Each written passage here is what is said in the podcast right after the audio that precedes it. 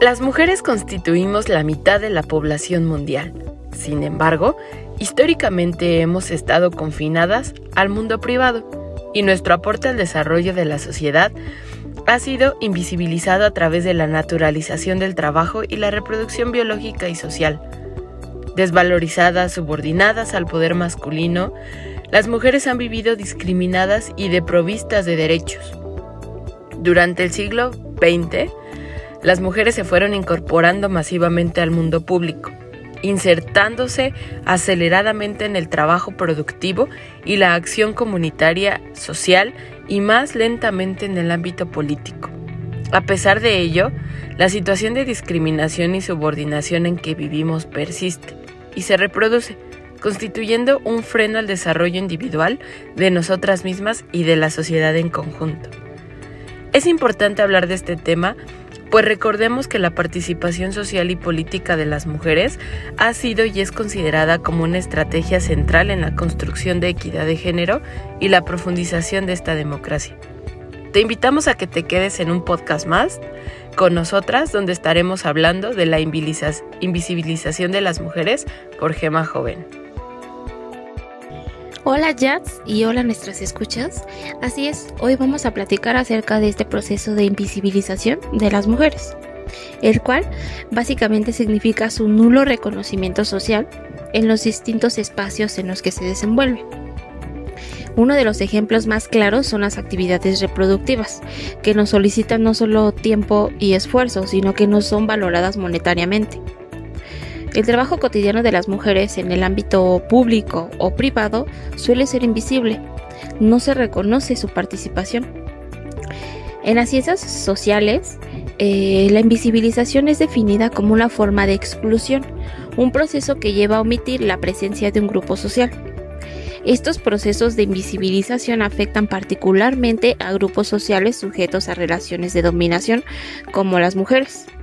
También están eh, las y los niños, las y los indígenas, las personas con discapacidad, entre otros grupos. Además, suelen estar íntimamente relacionados con procesos destinados a imponer la superioridad de un grupo social sobre otro, como por ejemplo el, racismo, el eurocentrismo, la homofobia, por supuesto el machismo y los procesos de discriminación en general. Los mecanismos más antiguos y fundamentales para invisibilizar a un grupo social determinado son la destrucción de sus obras, la omisión de su trabajo, el demeritar sus logros y la no valoración de sus quehaceres. Por supuesto que estos mecanismos han sido utilizados en el proceso de invisibilización de las mujeres. Por si fuera poco, este proceso de invisibilización eh, de las mujeres se da también en las políticas públicas y es una de las principales causas de la violación de nuestros derechos humanos, ya que pues al ignorar nuestra presencia se exceptúan también nuestras necesidades.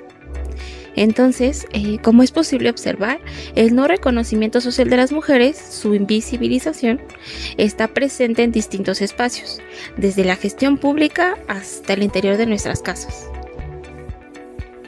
Me parece muy interesante, Carla, y aparte déjame comentarte que en numerosos textos, las escritoras feministas mencionan que la falta de información y la estadística desglosadas por el sexo favorecen en la invisibilización de las mujeres.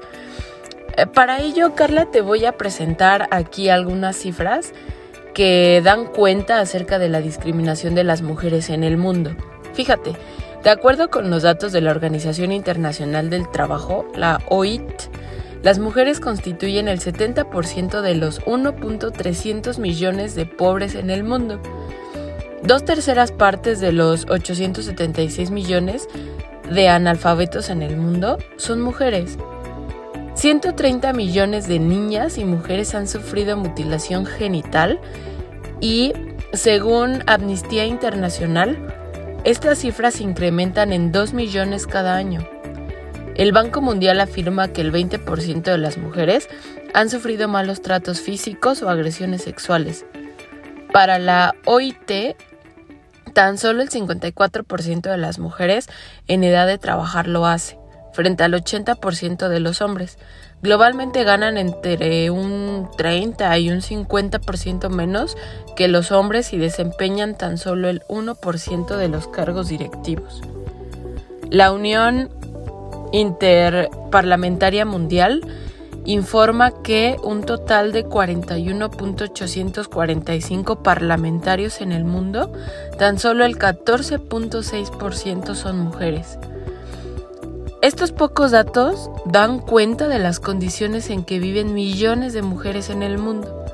Pobreza para ellas y para sus hijos, inseguridad física, incluso en sus propios hogares, que, bueno, es el contexto en el que se manifiesta más frecuentemente la violencia contra las mujeres, existe marginación de la posibilidad de satisfacer necesidades básicas tan importantes como alimentarse o saber leer y escribir, por ejemplo.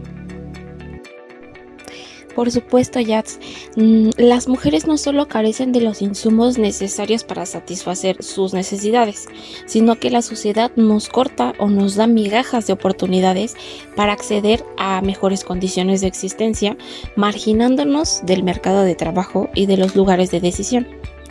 Sin embargo, nosotras, las casi denominadas ciudadanas de segunda categoría, producimos y comercializamos entre el 50 y el 80% de los alimentos a nivel mundial. Algunas otras llevan adelante el 70% de las pequeñas empresas y muchas otras aportan un tercio de la producción económica mundial a través de, de labores no remuneradas.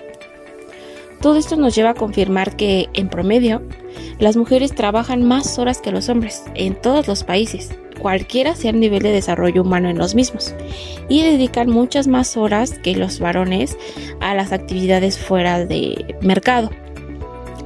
A pesar de que en casi todos los países los ingresos femeninos son mucho menores que los de los hombres, las mujeres terminan aportando un porcentaje muy alto de sus ingresos a sus familias, lo que por supuesto no sucede igual en el caso del ingreso masculino. Entonces, eh, las mujeres en todo el mundo son más pobres que los hombres, tienen menos oportunidades que ellos para satisfacer sus necesidades básicas, desplegar sus capacidades y ejercer sus derechos. Y además sus aportes a la sociedad en la esfera pública y en los hogares son desvalorizados. Y por si fuera poco, tenemos menos espacio, menos espacios para hacernos escuchar e incidir políticamente. Qué interesante, Carla, y déjame decirte que así es.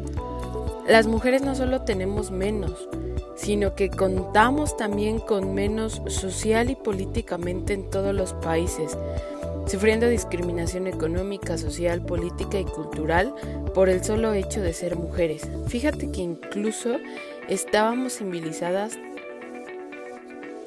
e invisibilizadas tanto en las políticas públicas como en los tratos de organizaciones internacionales, pues hasta hace pocas décadas el pensamiento sobre el desarrollo no contemplaba las implicaciones diversas que éste tiene para hombres y para mujeres, ni los aportes diferenciales que ellos hacen al desarrollo. Las ciencias en general y las ciencias sociales en particular tenían por objeto de estudio entre un abstracto asexuado llamarse hombres, persona o ser humano, que no existe en la realidad. A través de las designaciones generales, las especificidades de género se han invisibilizado y el conocimiento así eh, construido ha contribuido a perpetuar la discriminación de las mujeres. Sin embargo, eh, en la década de los 60, por ejemplo, se vio emerger con fuerza un movimiento feminista y los movimientos de mujeres, por lo que desde este y otros ámbitos surgieron visiones críticas al tipo de desarrollo que se estaba promoviendo e implementando y que dejaba por fuera un número de crecientes eh, participación de mujeres. Algunos estudios mostraban cómo la modernización de las economías traía consigo el aumento de la brecha de productividad entre hombres y mujeres, como las políticas educativas y de capacitación, por ejemplo, ¿no? las cuales también en algún momento discriminaban a las mujeres, confinándolas a los espacios tradicionales y em, se veía la falta de valorización adecuada por parte de los proyectos del desarrollo del papel productivo tradicional de las mujeres, por ejemplo. Así eh, también surgieron unas eh, nuevas formas y nuevas visiones sobre las mujeres y el desarrollo. A, a, comienzo de los años 70, por ejemplo, la Comisión Femenina de la Sociedad para el Desarrollo Internacional acuñó el término MED Mujeres en el Desarrollo, mediante el cual se busca legitimar un campo teórico y un enfoque que tuviera como eje la situación de las mujeres y también analizar su papel en los procesos de desarrollo. Así es, Jazz. El desafío era integrar a las mujeres al desarrollo a través de un conjunto de medidas en el plano legal, económico y cultural. Durante este periodo se realizó la primera conferencia para el Año Internacional de la Mujer, celebrada justamente aquí en la Ciudad de México en 1975, misma que constituyó un hito de gran significación. En ella, mujeres de muy diversos países y extracción teórica, social e institucional debatieron sobre las causas de la discriminación de la mujer y delinearon estrategias más o menos compartidas para modificar la situación de inequidad en que se encontraba. esta conferencia tuvo gran impacto mediático que incluso los organismos internacionales recogieron algunas de las propuestas allí efectuadas. Eh, a partir de las recomendaciones de la conferencia, se pueden distinguir esquemáticamente tres líneas estratégicas, aunque mm, pues cuyos límites a la hora de diseñar políticas y planes de acción no parecen tan claros y definidos. En primer lugar, existieron estrategias de bienestar, estas estaban dirigidas fundamentalmente a las mujeres pobres a fin de satisfacer sus, necesidades básicas con la prestación de diversos servicios. Esto con la convicción de que mejorando sus, condiciones de existencia, ellas se verían impulsadas a participar más activamente en los espacios públicos. Tenemos también estrategias de equidad que privilegiaron la capacitación y la educación como vía para incorporar a las mujeres al aparato productivo formal y aumentar su representación política. Y también existieron eh, estrategias antipobreza. Estas estaban orientadas a movilizar y organizar a las mujeres pobres para generar proyectos productivos e ingresos como camino para aumentar su bienestar. A lo largo de una década, estos proyectos y planes impulsados por el MEP privilegiaron básicamente las estrategias de bienestar y antipobreza. Sí, Carla, y fíjate, vamos a hablar ahorita un poquito de los resultados de las primeras iniciativas, eh, las cuales generaban menos resistencia en los países e instituciones a la hora de su implementación y que bueno, estas estrategias tendrían una equidad ya que no cuestionaban ni amenazaban el poder de los hombres y las agencias para el desarrollo consideraban estratégicas y más seguras y menos perturbadoras. Desde entonces, aunque ha habido un creciente interés por la representación de las mujeres y sus repercusiones para las estructuras de toma de decisiones, esa mayor atención no ha producido resultados por inmediatos. Por ejemplo, en 1975 las mujeres representaban el 10.9% de los parlamentos en todo el mundo. Diez años más tarde ese porcentaje solo había aumentado un punto porcentual hasta el 11.9%. Cifras que son meramente desalentadoras puesto que para incidir efectivamente en las políticas públicas y participar en las decisiones, las mujeres tienen que posicionarse como actores sociales y políticos en todos los ámbitos sociales. También cabría mencionar que las dificultades propias de las mujeres contribuyen de manera significativa a la resistencia u oposición franca de los hombres a modificar su posición de superioridad tanto en los espacios privados como en los públicos. Testimonios e investigaciones dan cuenta de que la violencia masculina a la que son sometidas algunas mujeres en sus hogares, esto solo por actuar públicamente. La resistencia masculina escapa al ámbito doméstico, filtrándose a todas las dimensiones del espacio público con distintos grados de vulnerabilidad.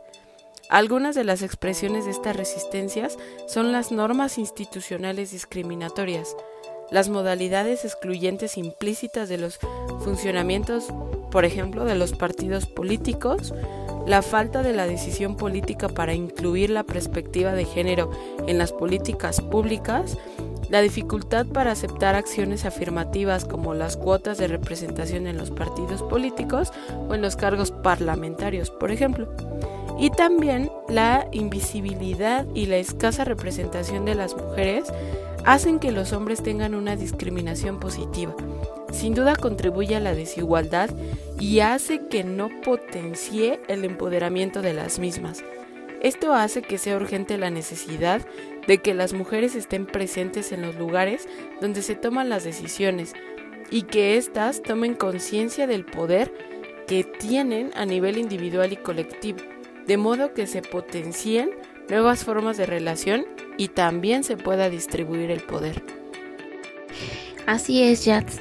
Justo por estas situaciones que nos mencionas, es que siempre se propone, tanto desde el movimiento de mujeres como desde las organizaciones feministas, que la participación de las mujeres debe inscribirse en la lucha por la construcción de ciudadanía y el ejercicio de los derechos humanos. La participación social de las mujeres debe estar orientada a lograr su inclusión plena en la comunidad política, de modo que sus demandas y propuestas se incorporen a la agenda pública. Se debe, además, apuntar a fortalecer a las mujeres como sujetos autónomos con capacidad de diálogo con otros actores de la sociedad civil y ayudar a desarrollar habilidades para exigir el cumplimiento de los acuerdos del Estado en el plano nacional e internacional. En relación con el Estado, la participación de las mujeres debe contribuir a establecer mecanismos democráticos de interlocución y exigir la inclusión de la perspectiva de género en las políticas públicas a nivel nacional y también a nivel local. A lo largo de las décadas se han abierto algunas vías hacia la equidad de género. El trabajo sostenido de las mujeres a nivel nacional e internacional ha producido avances en la conciencia social respecto a la situación de la discriminación de las mujeres y también mayor sensibilidad frente a algunos problemas que las aquejan. Hay un amplio reconocimiento de la situación de violencia en la que viven las mujeres, especialmente de la violencia que sufren en hogares, causadas mayormente por sus parejas. En muchos países de la región se han dictado leyes que permiten abordar el problema más o menos íntegramente, más allá de su implementación presente dentro de las dificultades. Existe también un mayor reconocimiento de los derechos sexuales y reproductivos de las mujeres, aunque es una materia que dista de ser zanjada a nivel de la sociedad, por ejemplo. Asimismo, las mujeres organizadas están presionando por acciones afirmativas que les permitan romper la discriminación para ocupar cargos de elección popular y de mayor responsabilidad en el Estado. El accionar de las mujeres está permitiendo aumentar el conocimiento y promover la generación de valores igualitarios, la creación de normas y leyes que van a legitimizar los derechos humanos de las mujeres y van a implementar también políticas sociales que habiliten y promueven la equidad, la participación de las mujeres se ha convertido en una herramienta muy importante para el logro de la equidad, que a su vez debe perfeccionarse para enfrentar los múltiples obstáculos que esta realidad pues al final y al cabo nos plantea.